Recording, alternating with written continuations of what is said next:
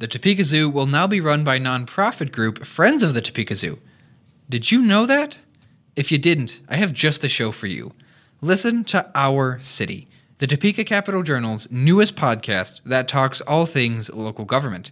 I'll catch you up on the decisions you might have missed and bring the voices of your elected officials right to you. Good morning, good afternoon, and good evening. My name is Blaise Mesa, and I'm bringing you the news from our city. Whether you need that news in the morning or when you're getting ready for bed. From Topeka City Council to the Shawnee County Commissioners, we have your local government news right here. Listen to Our City wherever you get your podcasts.